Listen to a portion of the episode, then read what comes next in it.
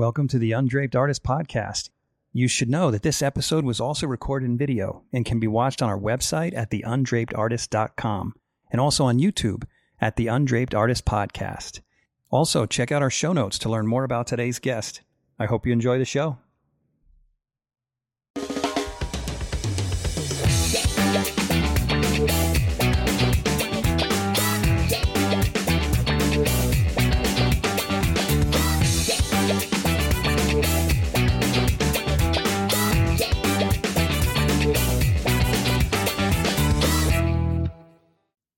Daniela Astone, welcome to the Undraped Artist Podcast. Hi. It- so nice to be here. Yeah, it's great to finally meet you. I've been waiting an entire year.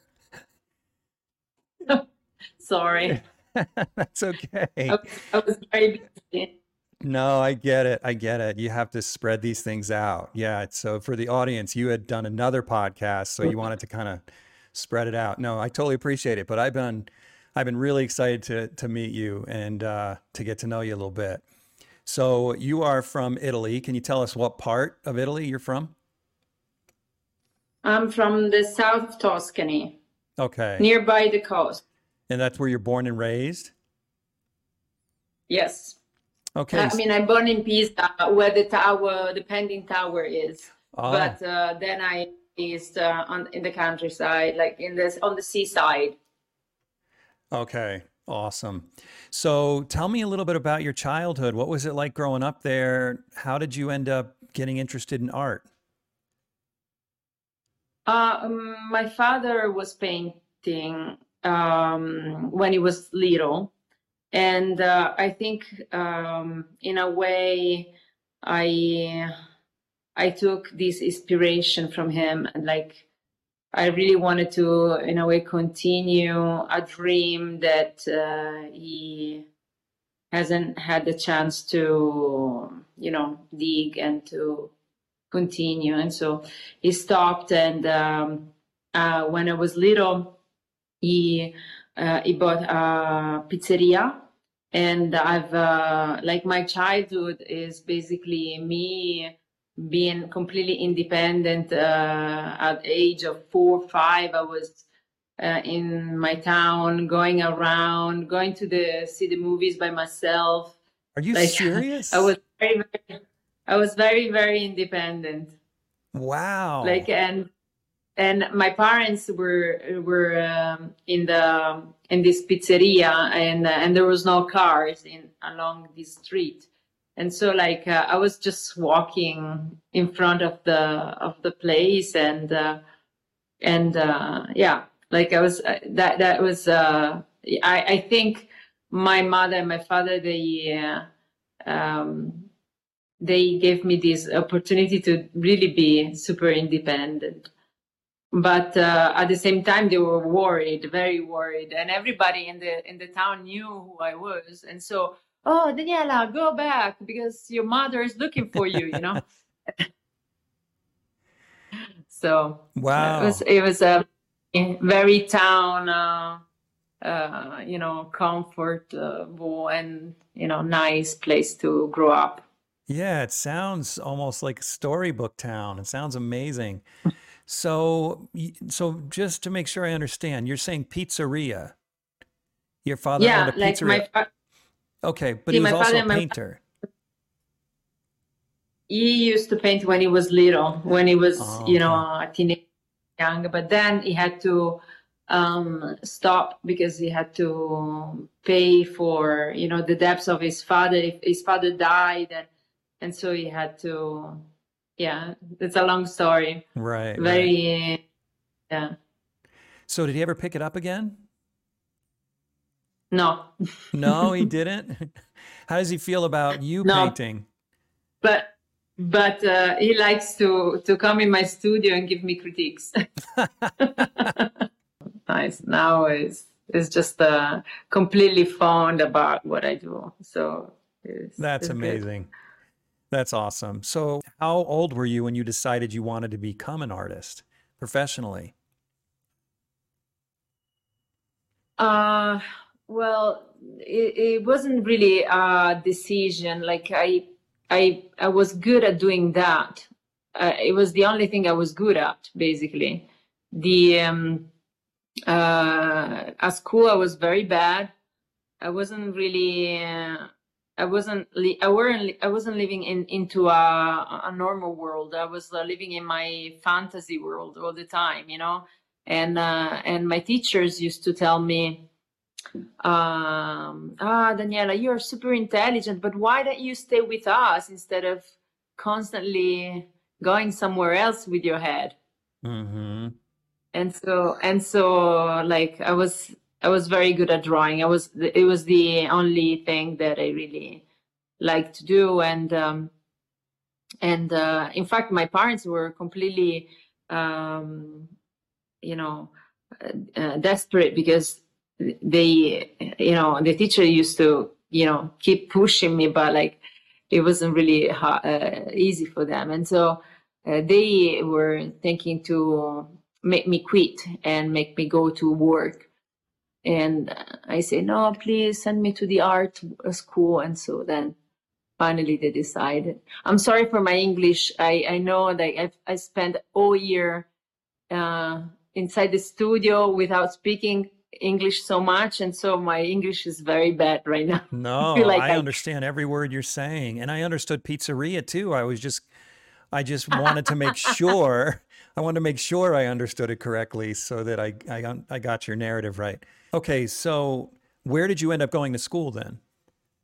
Then uh, my uh, this the first uh, art school it was um, about 30 kilometers away and uh, and uh, I had to wake up every morning at six uh, in Grosseto uh, to to go to the to the art school and and the art school it was a complete revelation because in in my little town there is not so much art. I mean, it is uh, an Etruscan, uh, mm, you know, village. It has some, of course, historical buildings like all Italy, you know, has it. But um, there was there wasn't a museum or works of art that I uh, could get inspired from. I, it was I was very, you know, uh, new to to these things and.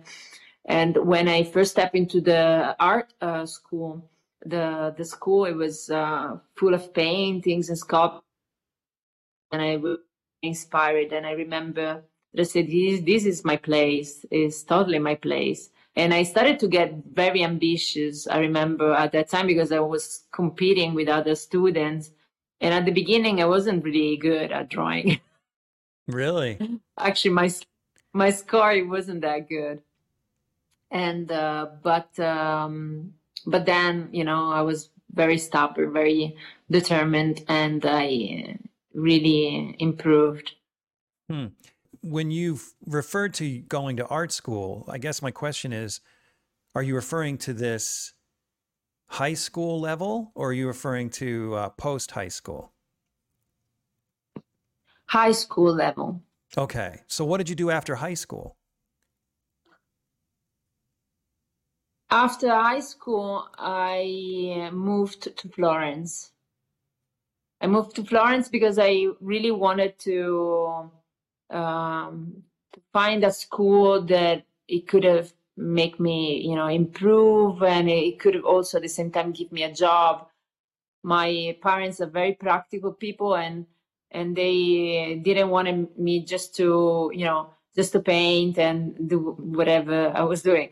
So Mhm. I I thought that that time at uh, illustration it could have been a good compromise between you know drawing and doing what I wanted to you know a more practical job because in Italy uh, you know being an artist is kind of uh, uh, an impossible thing to pursue. It's not something um, we don't we don't have nowadays so much collectionism. We don't have uh, so many galleries anymore. Like, I mean, we do have a lot of museums, lots of art from the past, but uh, there is not that much of you know interest, uh, let's say, in the contemporary, um, uh, yeah, in, in in the and the people of of nowadays in these things, and so um, it it sees, you know, the people tends to think, okay, you are an artist, but like as a hobby, you know,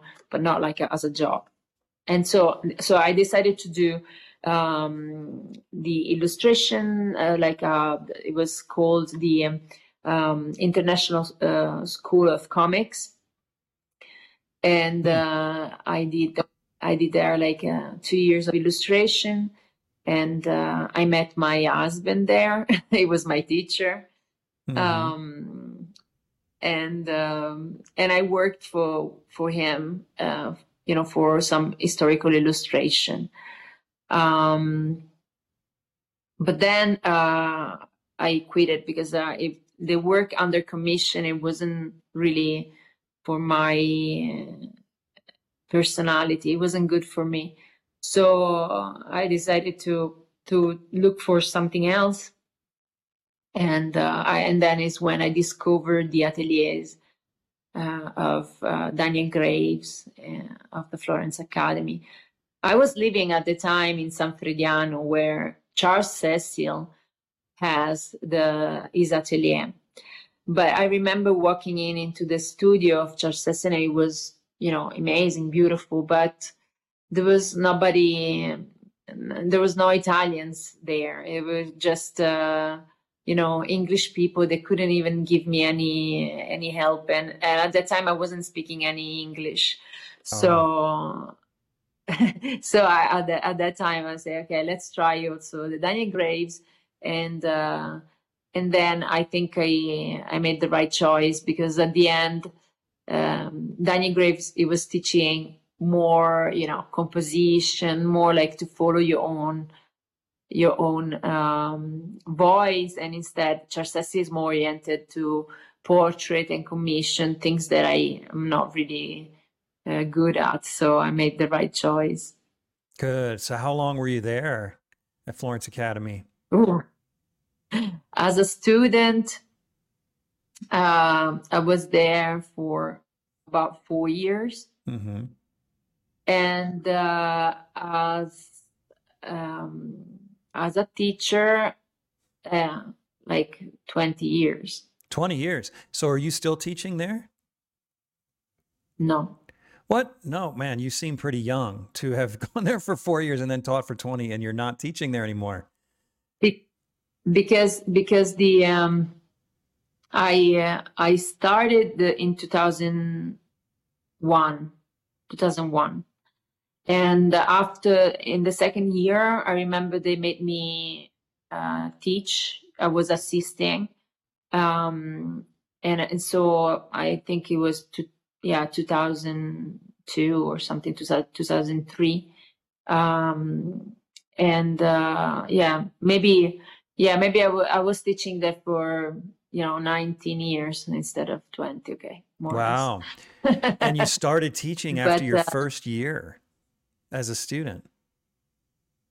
Yeah, because uh, at that time it was more, uh, it wasn't that as structured as it is now. It was more like an atelier. And uh, it was just about to grow. Every year they were adding a new building, a new, you know, like they were expanding very fast. And they they had many requests of, you know, they had a lot of a huge list of uh, waiting list for students that wanted to come and, and study uh, in Florence. And so they really needed, um, you know, new teachers. And I remember even I wasn't speaking that well uh, English. I remember that I that I was teaching. I was just pointing and saying up, down. oh, no kidding.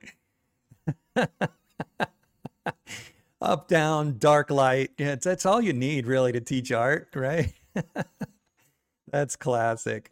but but I, I, was young. I was uh, like, um, you know, I I was giving like at that time.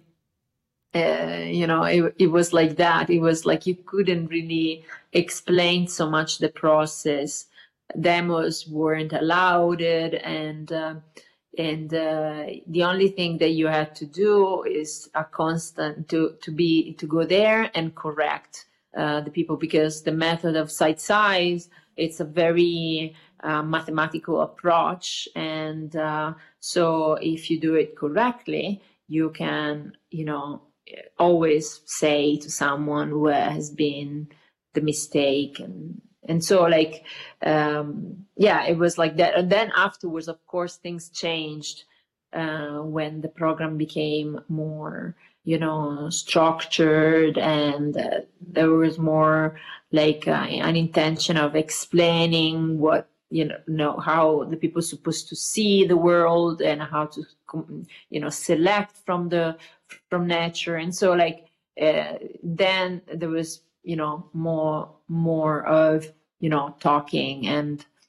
explaining. But people but i really like the idea that everyone had you know just someone to direct them uh, and and as much as time as they needed because you know like people are you know people are different you know there is people that is faster people that are getting slower and that doesn't mean that one is better than the other it's just uh, that they're different and so mm-hmm. people can get the, the can get the, the the the lesson from you know learning from nature can get the lesson much faster or not and some people might need an explanation other people instead if you give them an explanation, uh, you confuse them uh, mm-hmm. even more. So, follow up question here.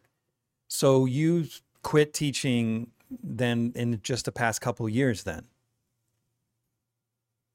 Uh, just uh, last year, actually. Uh, after the COVID, I think um, I got pretty, um, let's say, overwhelmed uh, by the you know the work uh, in contact with people. I was it was very tough, um, and so I think I became super sensitive, and uh, and I couldn't I couldn't deal any longer with the um, with the bureaucracy, you know, and also have problems probably with the people that is above me. And mm. and so uh, i i tend always to be quite polemical i have to say. I, I admit that it uh, it is a little bit like that but but uh, at the end it was probably because i was very very tired of uh, of of everything. I always love teaching so much. I mean i still think that i still miss it very very deeply because with uh, the florence academy you have the chance to follow the students you know since the beginning and you start to kind of um, get start a relationship with them uh, that is not uh, that common. It, it's a place of vulnerability that in a way allows the teachers to be very important for the students and so for me it was a real mission but uh, as I say, um, like I wasn't good with uh, you know the whole structure. Probably if the school was mine, it would have been you know different. But like since that, eh, I, I wasn't uh, you know even if I was the director of the intermediate program, but um, I couldn't really deal with um, with the rest of uh, of the things. So yeah. yeah and also i think it was it was also time for me i was you know uh, you know you're i'm at that age where you actually start to look back and say okay so this is what i've done since now uh, next uh, what you actually want to do do you want to remain like this get you know stuck in this beautiful life but not really that challenging for you. Because you know as an artist if you teach i think that you relax you know you don't have that uh, fire constantly that pushes you to mm, to go over to paint more to do more to express more. And and you always have you know you do it as a as a you know as a side job mm-hmm. in a mm-hmm. way at least for me it was like that my main job it was the teaching and uh, the the art it was it was going well it always went really well for me i've always been lucky and uh, to to meet the the right galleries at the right moment and to show since the beginning but it, it wasn't that present in my life. And so i i think that i decided to you know to jump to mm-hmm. to jump it's a obscure world of uh, living by your selling your art. And it's it was so scary so scary you know uh, yeah uh, I, for one year after I left the school, I was having constantly panic attack or anxiety. Ah, I don't, I can't survive. I can't survive. But then, but then I, uh, it, it, went well. Universe, the universe uh, actually uh, helped me because every time that some that I was a little bit stuck, some galleries was calling, say, ah, let's do a show here, let's do a show there. So so has always been pretty pretty good i have to say with me. Yeah isn't that crazy how that works? I feel like every time it gets scary it'll it, it'll it'll be scary right up till the line right up till the moment where you feel like you can't handle anymore and then something will happen. You'll be like oh everything's fine. And then it, and then it seems like the cycle. Yeah. Yeah it's wild how that yeah. works. I've been doing jeff's online mentorship program for about a year now, and it is awesome. Everything is online, super streamlined. If you can be there, I mean, you have the ability to talk to him once a week and he can review your work and help you. If you can't be there, it's pre recorded. You can go back and even re-watch things if you missed something during class or couldn't be there. So the online portion of it is almost better than real life because you can always go back to it, which is awesome. The demos are recorded. It's just like all available whenever you need it. And I'm a stay at home mom of four, and my time is limited and it's also very interrupted. And so to be able to go back has been clutch for me. And you get to work with Jeff Hein, who's awesome. He's tough. The assignments are simple, but difficult, and they're difficult to make us all better and he's able to give us these assignments, coach us through it, help us stay excited to progress. And so it's just been a great experience. I am so grateful that he has been willing to take time away from his own art to offer all of us to have it. So if you're thinking about doing it, it's amazing. If you're interested in learning more about how you could study with me, either online or in person, check out heinatelier.com. That's H E I N A T E L I E R dot com. So I want to know more about this fire that you talk about. You said that when teaching, you didn't have the same fire in painting. What was it about teaching yeah. that stole that flame from your painting? My, it, it is that the um, let's say that um, as a human being, I think everyone needs to feel that it is use useful, you know, for the society. Like if you are teaching, you can feel uh, satisfied because you have a great impact on people, and uh, and so at one point that, as I say to you, it was almost like a mission. It was like really really strongly part of my of my life. And and and since until now i i make dreams of me and not you know not doing uh, the round of all my teachers on time or you know i always has this uh these uh you know anxious dreams of of my of my students because it was uh, a serious stuff for me. But then when i decided to you know to let it go I think uh, something else happened. I, I started to feel, oh, but like, okay, what is what about my heart? What is the uh, how that is actually impacting uh, the rest of you know the, the people around me, the people that sees it? Because at the beginning, I was thinking, oh, nobody really cares, or maybe what I do is not you know that useful, and uh, like maybe it's a very selfish job that I'm doing here alone in the in my studio. Like the in teaching you were feeling very useful you know like you were changing you could see in the eyes of the students that you could give them a lot um, and so it was very fulfilling and but then when i found myself in my studio completely alone without having those days of teaching i for for the first time i was like feeling a little bit as i say selfish and not really useful and uh, and i was guessing a lot about if doing what i was doing it was the right thing you know Yeah. um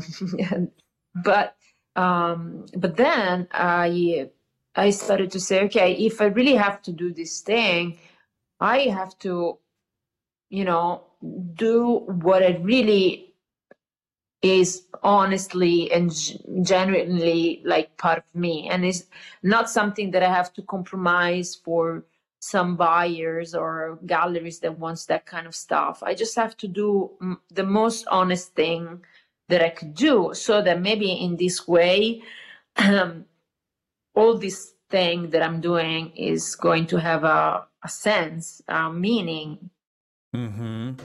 and and so i um i kind of started this you know process of of um you know really coming out with um imaginary that were very different from what i was doing before because i you know sight size might have some limits you know you can't really uh, do people in movement you can't do many things. And and it's um, it's it is difficult. There's a lot of limitation. And and so i say like i have to i have to start to forget about all the uh, the limits that i got with this beautiful academic education that i got. Because right now I just need to follow whatever I pass through my mind, and uh, and I have to be honest with it.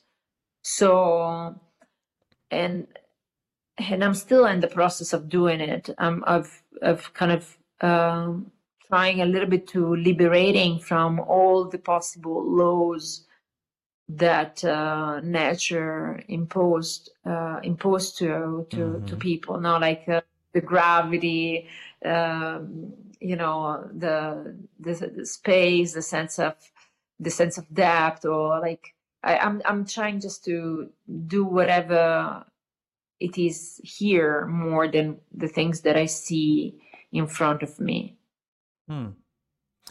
So I got a couple And, and, I, questions. and I, yeah, and and think I think that uh, sorry, and and just to say that this thing uh, once it came out to the social media and people actually started to see it that then i got a response like that it was for people was inspiring to see this change and i thought oh okay so that is not that bad at the end i can inspire people so it's okay Yeah.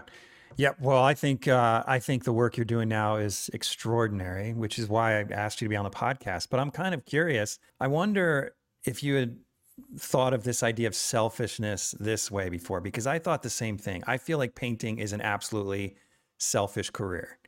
I do it, I love it, and I'm okay with it being selfish. You had said that teaching is more fulfilling because you are helping people.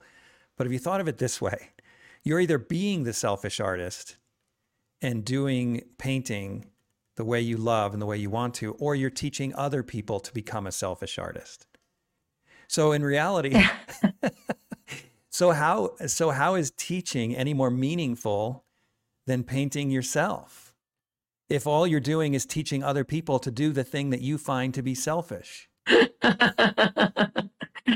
you're right i never thought in that way You haven't. I have because I've gone through the same feelings like, man, painting is so selfish. Teaching feels meaningful, but you know, and, and I've thought about that. I don't know when it first occurred to me, but um, I personally, my what I've come to decide is that while painting is a selfish career, it's also incredibly what's the word inspirational to people so meaningful in that way because i collect art as well and man the peace and joy that it gives me when I walk through my home and see these paintings day after day. There are times where I'll stop in the middle of a staircase and, and look to my right and look at a painting for a few minutes that I've had for years. And uh, I know collectors feel the same way. So I just feel like, you know what? Yeah, it's selfish, but I'm still helping people in a way. I feel like you definitely are because No, I I absolutely love your work and it's inspiring me at least. So I can speak for one person. Oh, thank you. Thank you very much. No, like the, I agree totally with you. I mean, at the end, when um, um, I, I still remember when uh, the first time I came to Florence with the school, at, I think I was 14, and um, and I got into, you know, into the Uffizi. Um, I remember that I was completely shocked and and uh, completely I was falling in love with so much beauty that it was surrounding me and and I thought wow this is this is just incredible. I just want to do this. I want to I want to create stuff that can impress uh, as I am impressed uh, today. And uh, and uh, I remember at that time I said no I think I'm going I'm going to soon move to Florence and and so like I was very determined to and I was forcing my parents the only day of vacation that they had to come to Florence and visit the museums poor guys Yeah. so I have another question about technique. At, when you were studying at Florence, you had mentioned that you studied sight size and that it was it was limiting to you, or you found it limiting once you became a full time painter and wanted to paint movement and paint what's in your imagination and your heart. How did you make that transition from such an academic process to the process that you're doing now, which allows for this movement that you have in your work? well I think that um, I um, I actually I got quite tired of the um, the the first thing I got that I got tired of it, it wasn't so much the the method of sight size because the method of sight size anyway can welcome can integrate uh, also other kinds of methods. So it, it's not it's not that that bad. Um, I I was more sick of the of of the light because in the studios they teach you of course to have uh, a specific north light coming to a certain you know angulation. And um, and so uh, i think i remember that after years of painting portraits you know i was just tired of you know using the same light. And um, so I, I did a couple of experiments at the time with the mirror um, that I was painting the reflection of the mirror. So that uh, at that point I wasn't uh, working you know most of the time with in the light area but I was actually working modeling more the forms inside the shadows. Um, and one of, of those paintings that I did uh, that is actually titled Light and Form, it was actually this girl uh, that I painted. I painted the reflection of the mirror. Hmm. But then um, Do you have that on your do you have that on your Instagram account by any chance? I think yes, it's one of the first posts that I did. Okay, It's let like, me, I'm gonna uh, pull that up real quick. Let's because I think we should look at that.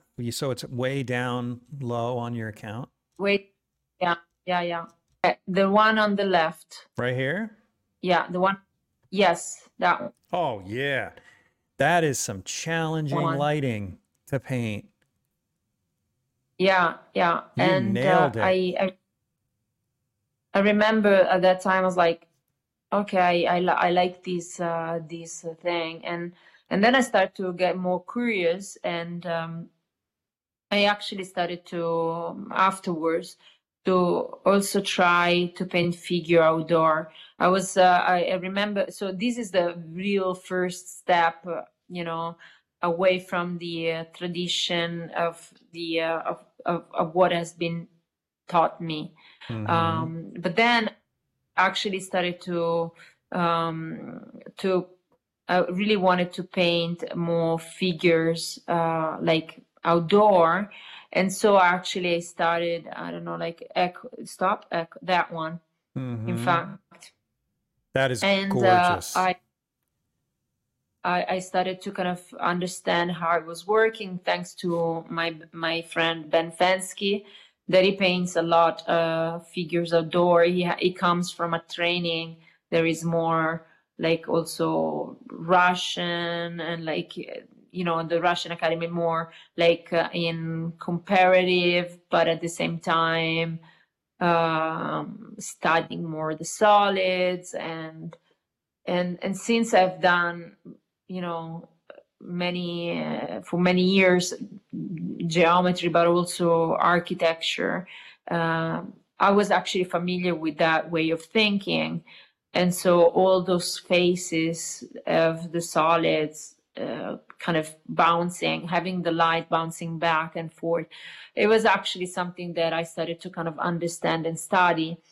And it took me a you know a good year. I remember that year i was just painting people with flat light or with double sources.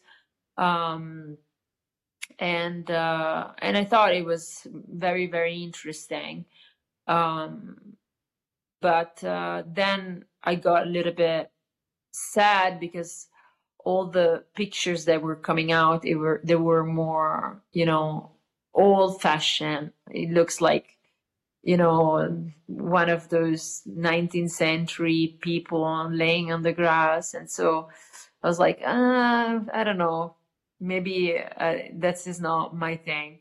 Mhm. and um but uh, you know i like i was i've always loved um lepage. And so i thought you know i was very oriented into that into that idea. And i and I really wanted to learn so all these paintings that you're showing are the ones that i did during that time to kind of understand a different kind of lighting um and uh yeah yeah basically Yeah. Yeah, they're Mm. they're amazing. Just gorgeous. So you started to feel like you needed to become more contemporary, you need to fit into your time better. Is that what you're thinking at this point? Yeah like at this point i was basically just studying um Mhm. i wasn't really like thinking but like the the the- definitely the things that i was doing you know i don't know if you maybe they were they were making me happy uh, cert, under like uh, certain technical aspects in the Mhm. same in, in the sense that okay i actually can do this thing is not I, i'm not reached the top level and i'm not really that great at it but i can kind of do something decent. But is that really what i like to do? No. Oh, really? so like yeah like you know sometimes you have to jump and and like and like go for something you know? Mhm. and then you look at it and you say do i really like it uh, maybe not. And then you change again. And and so i like I, I have those moments in my studio when i i am surrounded by the paintings that i do. And when i get you know that feeling that something is actually that i don't like i don't want to i'm already over it not too quickly that means that uh, the taste of those paintings were probably too sweet you know you get tired of that uh, flavor after a while. So i i abandoned that uh, idea of uh, painting um, figure outside. I did it for mm, you know to to try a little bit you know for some some exhibitions some uh, summer exhibitions but um i actually stopped to do that. And uh, and uh, now yeah now i'm cha- i'm i'm I've been uh, so much into like uh, trying to put on the canvas the things that i have dreamed and and like all these visions that i constantly have. So like i i think that i have i am re-embracing, let's say, the child inside of me that wasn't really paying attention to the world outside. But I, I, I think that there is a, a, a, movement right now that is called the es- escapist. The, es- the escape, you know, I don't mm-hmm. know if, if you heard. Yeah. Mm-hmm. Escapist. Actually, I am an escapist. really? Yeah, because like I think the COVID situation, it was really, it was a beautiful, beautiful moment. Uh, I think it was a great stop, and it forced me to think of what I really wanted to do, and wanted to be, and wanted to, you know, and, and it was a real moment. I'm I'm so I'm so sorry. It's, I know that it was a very bad thing for most of the people and the people who died, but like honestly society goes so fast that it doesn't really allow you to to have time for yourself to think to just like to look at, at what you do. And um, and uh, and so I, I was very it was a very crucial moment. And i thought okay so maybe i just need to you know look deeper into what is inside of me and uh, and at the beginning it was very very hard technically as you say because coming from like an education that is very very oriented to um, um, select from nature but also being truthful to nature to something you know that is still figurative but that you can't really have uh, something in front of you in that position or floating in the air. Uh, it was very kind of difficult. And so at the beginning, I started, um, yeah, with this one during actually the uh, the COVID time, and and uh, I started from imagination.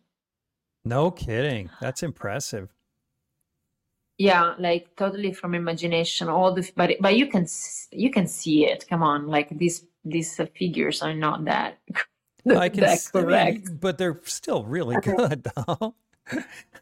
But you know are just like uh invented. Yeah yeah. And uh and uh i uh, i say uh, and i and i remember i had the best moment. I was like i, I was really having fun because you know on that canvas i was just exploring. I was like i was like ah this is probably going to be a mess but who cares? I'm going to do it anyway. You know? Mm-hmm. those crazy moments. And uh, so yeah like and i started in that way. So and right now the the the the things that i follow is basically this one. I I throw like on on the papers uh, quickly with a sketchbook with a charcoal. I put down some forms, some ideas, and then like I call the models to accomplish those ideas. So at the end, the paintings that I do now are puzzles of uh, things that I have in my head and things that I see and parts of the body of one model, parts of the body of another model. I put them all together to the point that I have the effect that I want. So you start so with I, imagination, you lay in a sketch, and then you bring in models and kind of plug the different parts in on top of your initial sketch, imaginative exactly. sketch. Okay. Does does it get does it get confusing having to having all of these lines you've already established underneath sort of can sort of you know obscuring your well I think, it will, it, I think it will be confusing for the guy who bought the painting because at one point this painting when the layers will become transparent i think it will become like it will become like a futurist painting. Yeah, a couple hundred years, they're going to wonder what in the heck was going on. yeah. That's amazing. Do you have process photos of this on how you? Well, here's the more finished version. But that... yeah, there, there are there are like there is a video. I think I don't know if you if you can get there are some videos that you can see at the beginning. This is a painting you worked on for some time. It looks like. Okay, here's another. Here's you sketching from imagination, I assume. Yeah. Yeah, man, it's a big painting. Was that at least five feet tall? Yeah, like I, uh, yeah, like it's um in in centimeters. I think it's uh one meter and eighty per two meter and something. I don't remember. Mm-hmm. Yeah. Yeah. Um, and then where's the finished one? Well, this is. Oh no, I saw it. It's up here. At least I'm assuming this is the finished one. Yes, yes, it is. So you said you dream these things?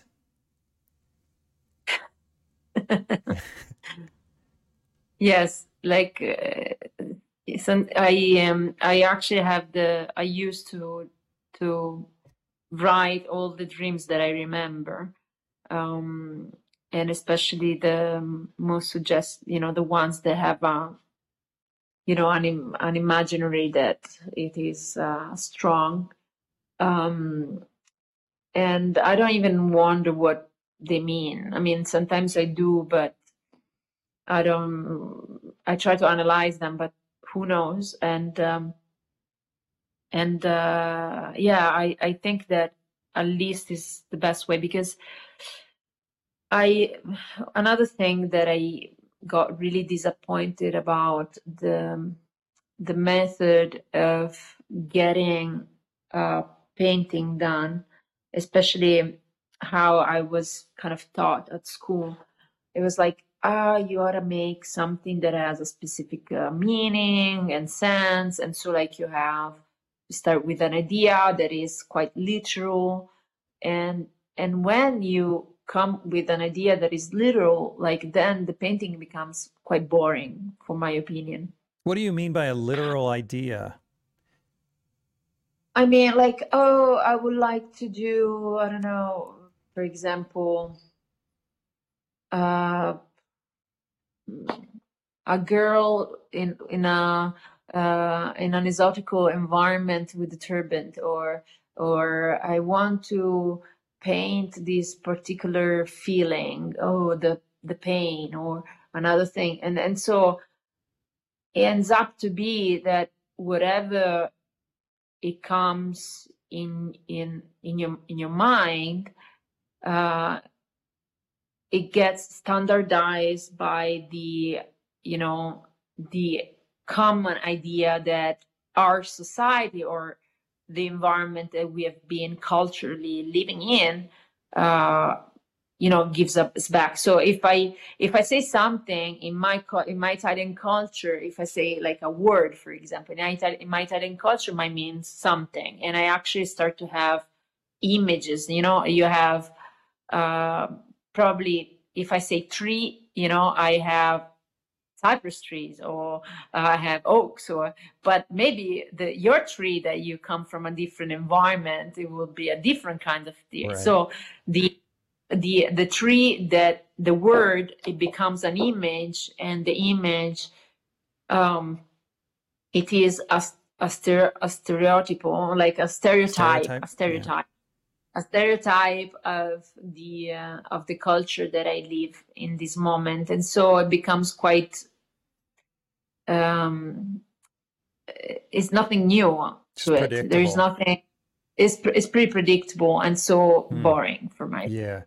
This episode is brought to you in part by Rosemary Brushes. If you're one of my listeners who's a professional artist, you're already using Rosemary brushes. But for the rest of you, come on, take your work a little more seriously. Stop buying the other brands. It's just not worth it. Every now and then you may get lucky and buy a good brush from another brand, but use the brand that professionals like myself are using.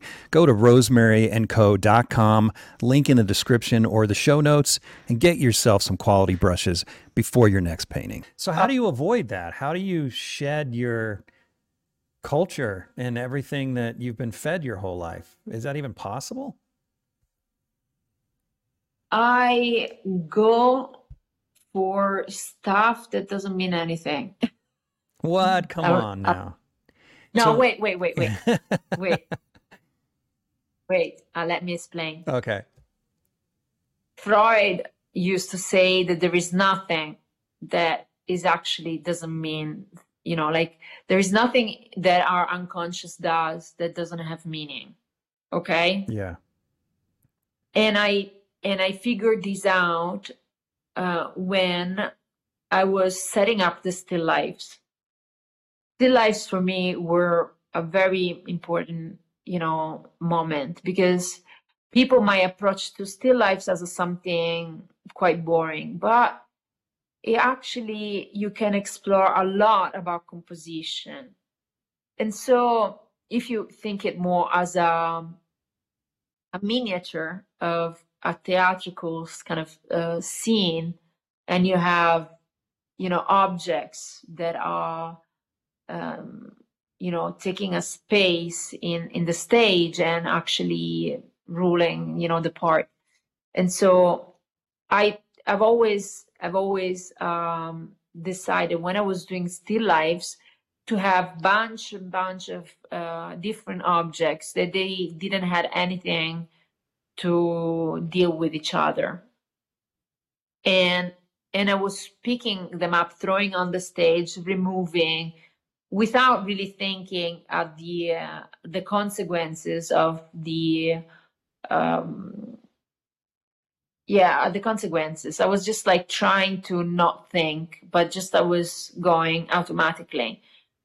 And every single time that i was doing that and i was studying a painting that for my opinion it, i would have reached in that composition like an, an harmony or something that in my head it was creating the right amount of tension the right amount of you know ambiguity.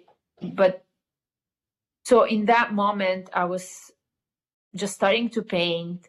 And then just a week after i was realizing that what i just painted it was a perfect a perfect description of the moment that i was living in in that moment so do you can you follow me I think so. Yeah. Yeah. So inst- Okay. instead of bringing in all of these stereotypes, all of these predictable solutions, you try and just be completely free and uninhibited and just throw objects in and think of it as composition alone. And then the painting becomes about that experience of being uninhibited instead of about the stereotype or the predictable solution. Is that what you're exactly saying? Okay. exactly and and this for me it was the most honest way that i could so i basically i gave to my unconscious the power of composing Say, you know Mhm, mhm. go do it i will not like my my conscious will not be part of it Wow, that seems difficult. It seems, no it is not It's not, It's really? pretty- huh? well, I'll have to give that a try. yeah give it a try you know there is after uh, i i was doing this thing with the objects and with the still life i discovered that there was a new branch of um, uh, ps- psychotherapy hmm called the um, uh, star constellation star constel- familiar constellation maybe this is the right transi- translation in english I'm not sure. Familiar, as so- in as in we're acquainted with it, or familiar as in family. Family family Okay. like it is basically it is um um like a, a psychotherapy that where in uh, each family um everyone has a role you know there is the father the mother the kids the grandfathers uh, the ancestors and and everyone has a role but sometimes uh, in our life we tend to exchange our roles and so Mhm. sometimes the daughter becomes the mother of the mother or you know you know and and, and Mhm. so when that happens uh, the balance of the family it actually gets uh, complex you know it actually start to have problems and and you actually have your per- personal problems too because uh, you actually taking responsibilities that maybe are not yours or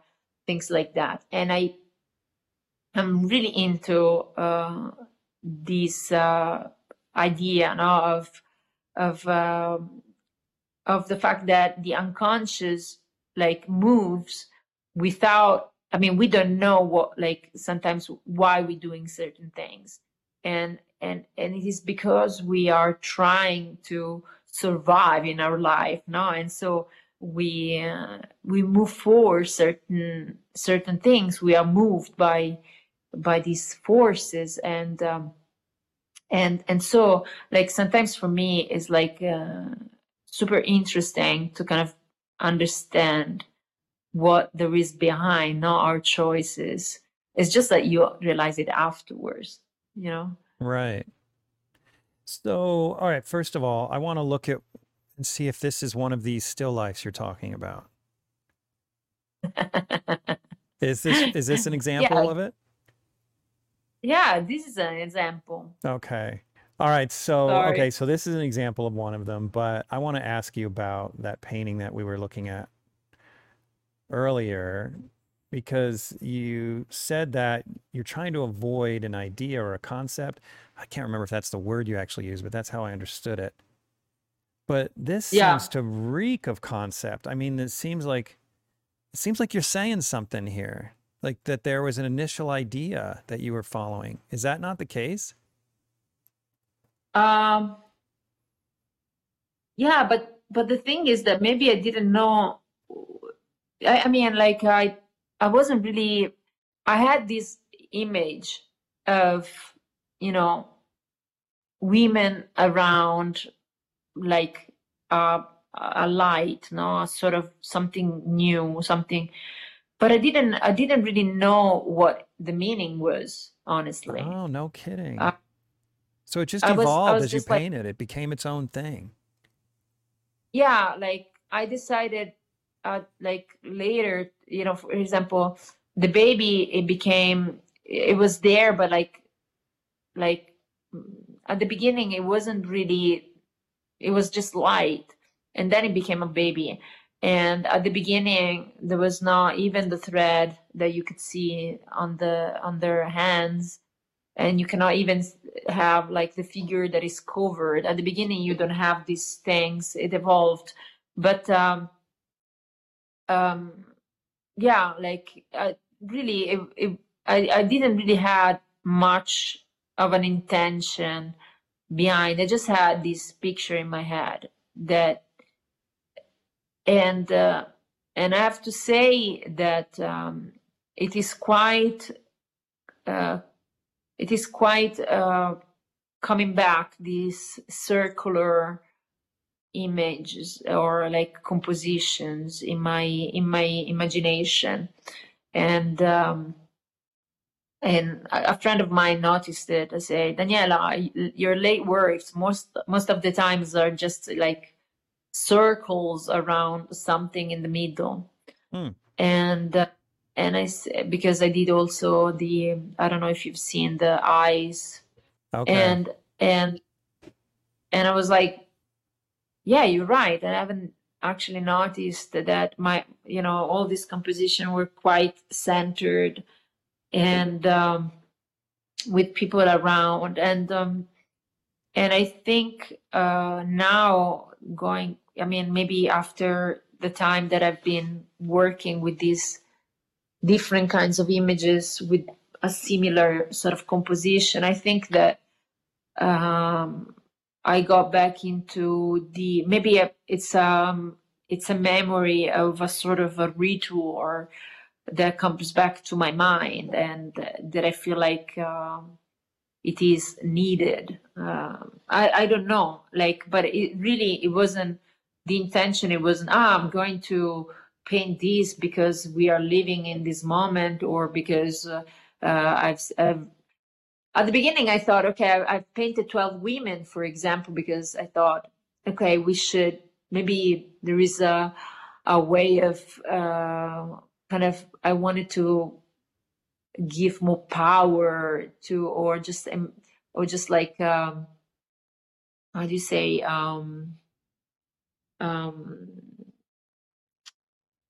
put like allowed something to you know, it's like a prayer you know, or like a something that you devote you know like Yeah. you say I, I want to do this because i want to make it a sort of a devotional so uh, but at the end it, maybe i think that um, it was um, i think it was uh, the, the moment that I painted that painting is quite personal, you know, like I was actually passing from, like I was actually starting to have conscious of this new me that it was actually probably coming to a new, you know, a, a new way of living, uh, and uh, and the passage from like the past and and and the new, it, it maybe needed that sort of, you know. ritual I, I don't know like but um the most important thing at the end is not so much like i mean the the the personal analysis that i can actually give to the paintings can be very very personal right it Mhm. can actually be part of my uh, personal life no Mm-hmm. so if I had a moment, a bad moment, and uh, had to decide something heavy in my life, or have to take, you know, strong decision, or maybe moments that I was obsessed by fears or things like that, obviously that shows in a painting, and nobody out there can really understand deeply that my person that I, what i'm passing through because it's just my feelings my emotion my life. Right. but the the the thing that the uh, i think the the language of the unconscious i think instead speaks to everybody. It has something that is not uh, fully direct or maybe it is direct but is eh, to a more kind of um, not not a literal way, but it, it, it touches parts that are more profound of people, you know, like and and uh, and I think it's the beauty now of art. I mean, it's nice to get into a gallery and have a like a personal reaction to the paintings, even if you don't know the story behind. I don't know if you eh, if you understand that. Like Oh, I mean, knowing uh, knowing a lot about the history, of course, it makes you to appreciate uh, a lot the paintings now because maybe you can see the effort of the artist of the time to break some rules, to change stuff, to kind of create something that can uh, arrives directly to your feelings, or just like you know the ma- the majesty of certain you know portraits.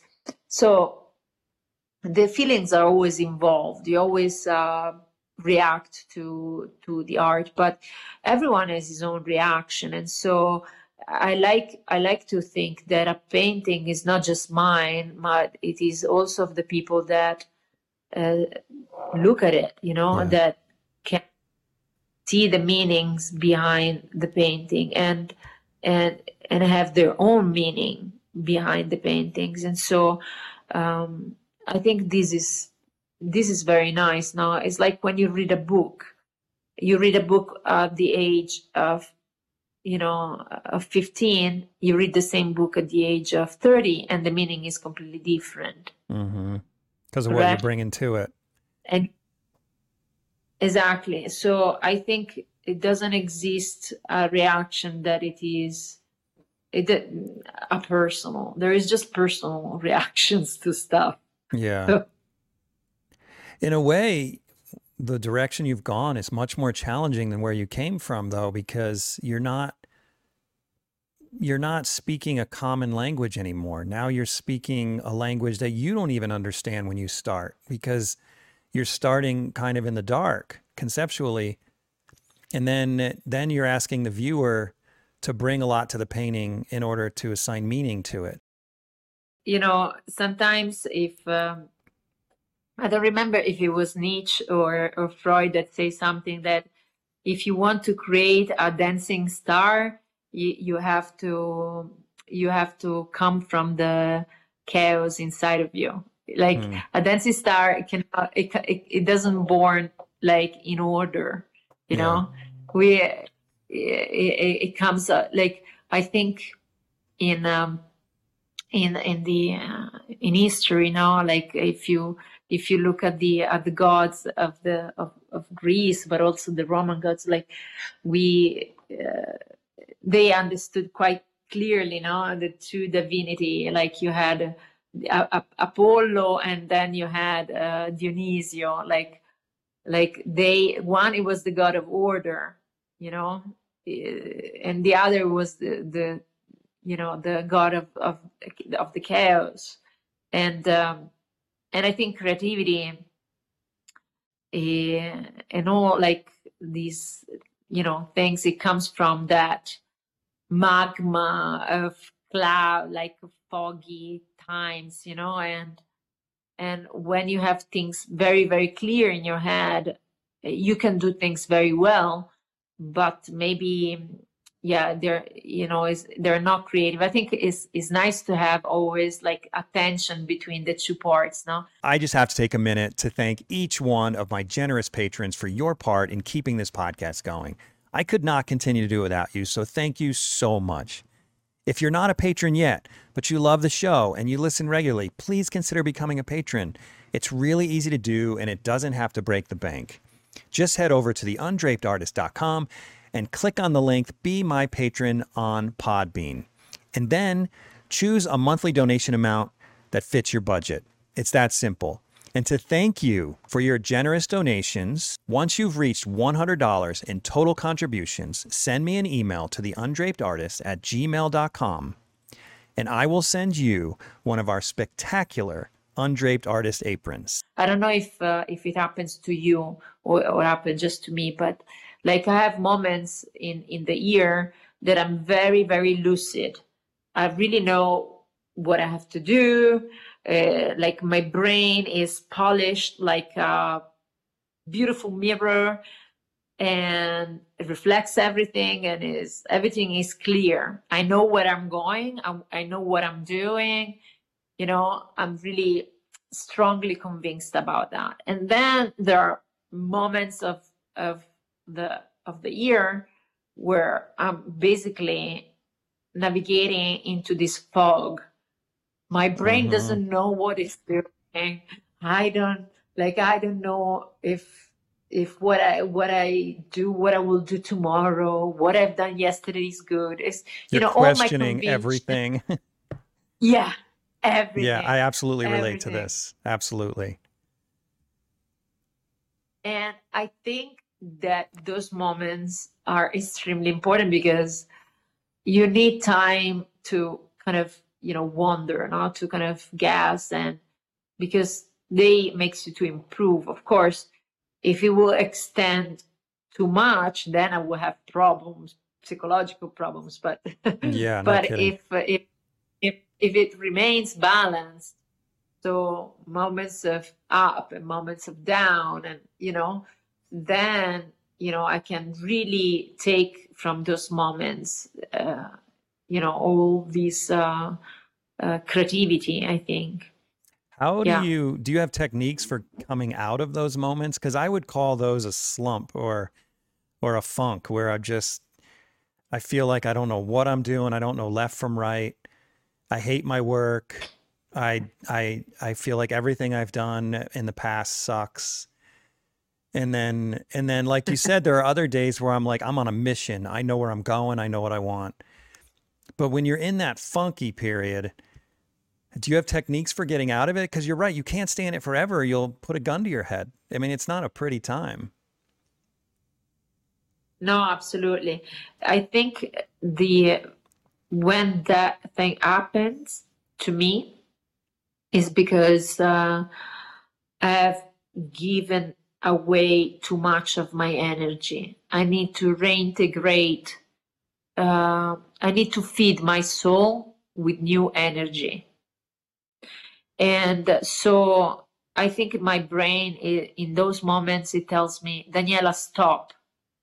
Just, you know, take your time to do maybe nothing, to do, to just read or listen listening things that are inspiring you just take your time to sharp the axe again mm-hmm. you know mm-hmm. because i think that when we are like active and especially also with teaching i can imagine like you give a lot of your of your energy and uh and and then like you just don't reintegrate that energy. And so like for me the only way is to study. So yeah or to do uh, sessions of you know workshops with uh, um, psychologists different kind of techniques of psychology. I'm really i'm really uh, in love with how the brain works and so i'm always curious about it or um, I don't know, just even uh, ritual. For example, I'll tell you, I'm just I've been just passing through this summer a very foggy moment. Mm-hmm. Okay, and uh, and I said, you know what, I need to do something to recharge for myself, and I was studying, I was reading, and suddenly I re- I I noticed that there was a dancing class for Taranta. Do you know what Taranta is? Mm-mm. No. No? Mm-mm. Taranta is a spider. Oh, tarantula. And the tarantula. Okay, and gotcha. in the south of Italy, in the south of Italy, there is a dance that it is um, a musical exorcism for the people who have been beaten by by, uh, by the, the tarantula. Mm-hmm. Okay, and so um, uh, like the music and the colors and the choral, the voices are helping. For example, the people who it, it has it is under um, a sort of a, a trance. Uh, because maybe they say they've been bitten, bitten by the, the tarantula, but the truth is maybe they're not happy of their life. And, and so during the summer, especially, they have this tradition that people that goes and, and sing these songs that, that has a really strong rhythms. And, uh, and so people actually, you know, that through the dance, they can actually uh, go back to to normal and uh, and so just and now i'm just reading all the possible books about his uh, uh tradition and tomorrow night i'm going to go for my f- first class Really? and so i'm gonna learn Nice. Awesome. and so uh, doing something like this for me is at the same time extremely inspiring because it, it brings into my imagination something that is uh, more profound than just like a dance you know Right. Right. Yeah, I have similar technique. I I kind of am hard on myself and kid about a lot about having a short attention span. But that's only half true. Um, I have a lot of hobbies, and part of the reason is a short attention span. But a, probably a bigger part of the reason is because when I get into those funks, I need to do something else, like you said with the dancing. I need to build something, make something that's not painting, and get my brain thinking in a different way for a while. And then eventually, by the time I'm done with that project, I'm so anxious to get back to painting and so rejuvenated and so missing the act of painting that I'm recharged. And usually, exactly usually. Exactly. So, yeah, hobbies help a lot, I think. and also i think um, dealing with people that don't have anything to do with art is also very good. Trying to have deep conversation with people that are naturally kind of philosophers, you know, like you know, there is people that likes to to talk about their, you know, deep feelings or how they see the world. And I think that having conversations with uh, people like that, it, you know, it definitely helps because it might not give you relief in sense of uh, of you know of what how you feel in that moment but uh, definitely it makes your life feel much richer and and uh, and and it, it, you, it brings inspiration back. Hmm. I had to try that one because i have absolutely well maybe not absolutely i have very few friends who are not artists. So maybe i need to branch out a little bit more. Yeah you know sometimes also the people random people from the street.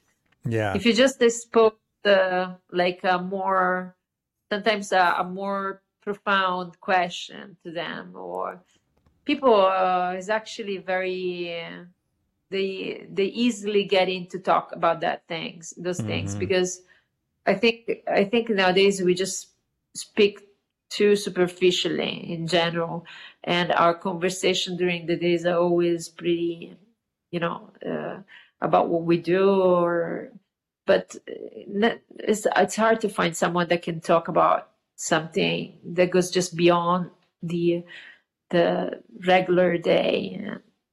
And I, when you find it i think it's precious.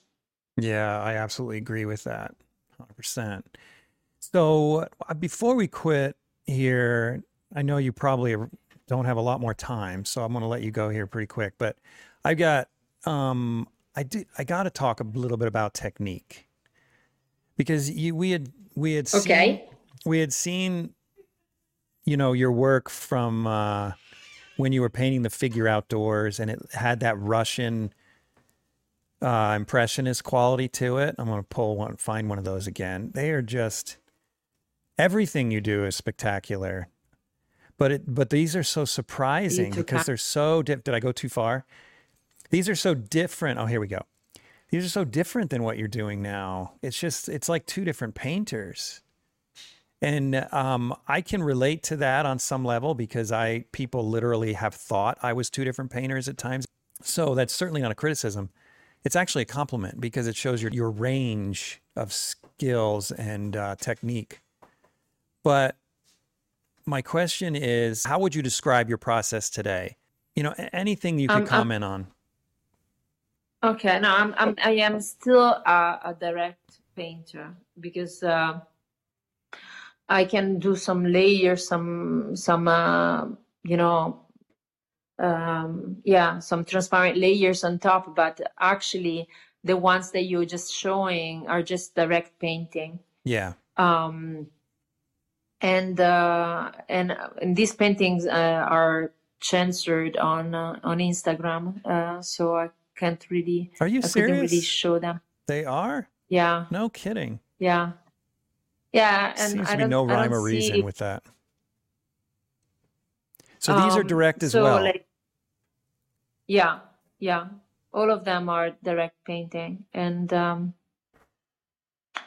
hmm. yes, and uh, nothing. The I my palette is pretty much the same actually I have uh, reduced my palette is more limited, uh, but I added a few colors like phthalo green and uh, of course like the ultramarine blue and and um, but uh, except for the blues like I the the the flash are is very you know um, limited palette um, English red yellow ochre lead white and and uh, and black. Or, really? So it's almost know, like or, a Zorn palette. Or, or so, like uh, the technique uh, is uh, is pretty much that one. The only thing that I have changed is that uh, um, the I in the past uh, the light and the shadows in the academy used to be much more contrasty. Uh, instead, I try to to have you know, to kind of key up all the the levels of of the of the values. And so to have like the light that is almost pure white uh, or just white with a point of yellow or so mm-hmm. like it is I, I, will try to kind of I, I try to g- give a lot of impasto on the light parts and to and to have it uh, brighter yeah. uh, in a way. Yeah yeah. And, and the technique is, is this one. I mean this, this one is just like a, a couple ha- hugging and uh, and uh, i just flopped the painting. Oh seriously? So they were standing and then you flipped it to the side and yeah. changed their feet? Yeah. No kidding. That's awesome. I love the hair. It's, a little bit. It's just it's so yeah, it's so cool. It's like it's like uh almost like a symbol of hair. It's got this really cool contemporary quality to it. I really like that. Another question I have is do you find that since you're kind of starting in the dark more or less, you're starting with an image that you don't even necessarily know what it means every time. And then that image even changes to some degree as as the painting evolves. Do you find that when the painting is done, that you have to analyze what in the heck it is that you were thinking? Like that you're like oh wait what what? Why did i come up with this? And what does it mean about my psyche? Are you ever in that zone? Oh totally. Every time. Really? I i, yeah. I thought you must be because that, that just feels that way to me. Like i would step back and go okay what is going on in my life that made me paint this exactly. That's great. That's got to be really therapeutic to paint like that. and a lot of fun. Yeah, well, but at the end, it, it, you know, painting it is everything is uh, personal. So like yeah. whatever I decide to do or whatever I paint, it has a like that meaning. But uh, it, it's it's fun because like I know it sounds a little stupid that I don't have at the beginning ideas. I just have images. I just have images in my head and and if i trust them far enough then they will show up their meaning. It's like the dreams.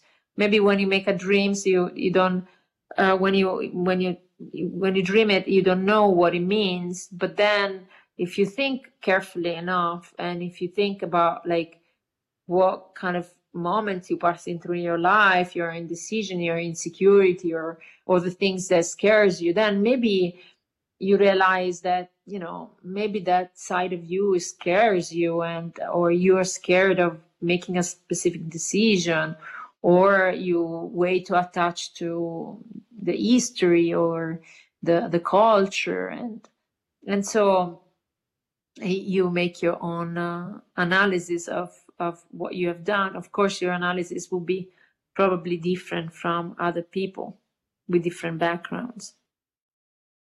Yeah. Man, I'm just mesmerized by your paintings. And I actually had a question for you, but as I'm panning through your paintings, I totally lost it. And just in just appreciating your paint quality. It's just really beautiful. I'm a well, all painters are paint quality nerds. We're so I don't know why we're so obsessed with the way the paint looks.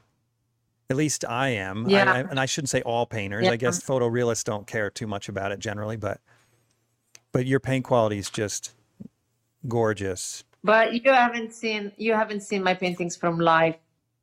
Yeah, but I can because tell. I'm, you think they're terrible from no, life or something?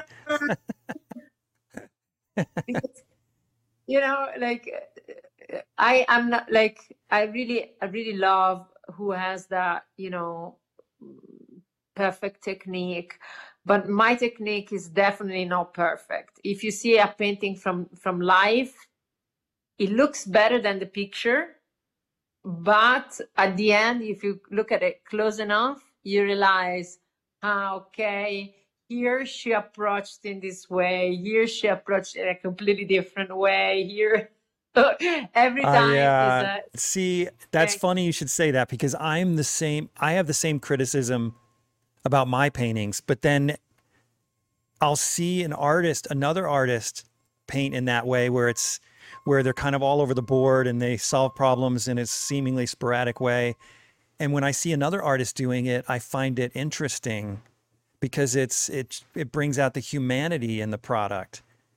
Especially in this AI. Oh, I have it- a lot of humanity. Yeah. I have a lot of humanity. Yeah. and I find it really endearing, but I feel like as the artist, you're always, well, maybe I shouldn't say you. I'm speaking for myself. I'm always trying to shed the humanity and be something better than human, like just do everything perfectly. And yet I appreciate the imperfections in other people's work. I don't even know if you call it imperfections, the chaos in the work, the the differences in approach and stuff. I find that interesting. So, but and I will say that not everyone's paintings do look better in life. You know, there have been times where I've seen stuff on Instagram and then I see it in a gallery and I'm like, "Oh my gosh, it looks better on Instagram." So, I'm glad Yeah. you can say that about your work that it looks better from life. That's great. No, because because I, I heard it from people. Like uh, people look at my paintings from life and they say, "Oh, wow, it looks much better than than uh, from the photo." I'm like, "Oh, okay, good." yeah, that is a good thing. Yeah, that's a good thing. is. Well, so for those who are not watching the podcast, you're missing out because I've been scrolling through her work as we've been talking. We haven't talked about every painting, obviously, but I'm giving you guys a taste of what she does, and it's absolutely exquisite. Beautiful, beautiful work. So, okay, so my last question for you is one that I ask everyone, and that is what advice would you give an aspiring artist who wants to become a painter?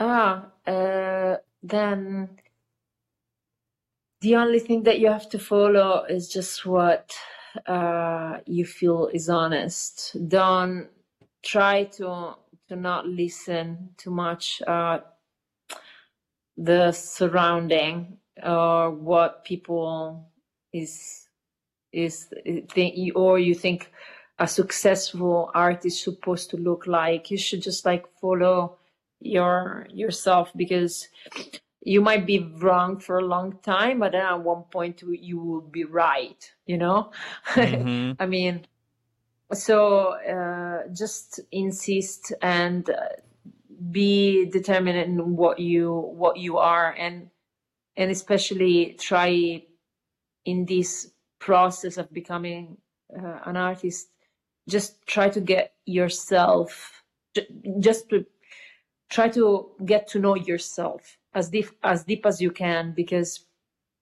at the end there is nothing more original than your your origin yourself That's a you know? great quote. Nothing more original than your origin. I love it.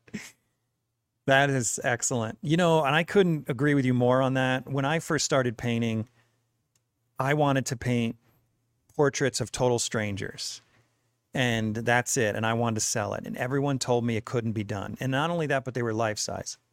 And everyone told me it couldn't be done, but it's what I wanted to do, is what I was interested in. And it and it was in- very, very successful. It made my career those paintings. And um, and I remember hearing a quote from Chuck Close. Are you familiar with his work, Chuck Close? He's uh he's he's a No. contemporary artist that um, I don't know if he's passed yet, but he was huge in the late um, 20th century. And uh, he even painted President Clinton. He was the one who did like the polka dots and bullseyes, and he would kind of uh, optically mix with dots of color. But he also is a photorealist. Anyway, hugely famous in his time and today. And he, I heard him say once that if he had been born at a different time, no one would have ever noticed him. And so, and I'm paraphrasing, but so there was, there's no point in trying to be something you're not because you can't possibly predict what people want anyway. So you might as well just do what feels right.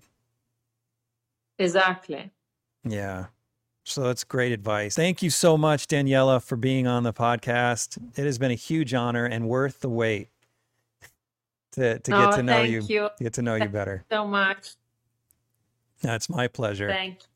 It's been it's been fantastic, and also been uh, you know, looking your work because I know also Steven Assael and and uh, I see like uh, that you've been uh, working also with him, right? I I took a workshop from him, but I'm definitely influenced by his work. I think he's one of the greatest painters alive today. And uh, but uh, I I think I you know I love like these these colors all these mixtures of colors. And so i i, I just uh, enjoyed so much to get to know you because i didn't know you uh, like before but like the really thank you for everything and thank you for uh, for this uh, this podcast. Thank you.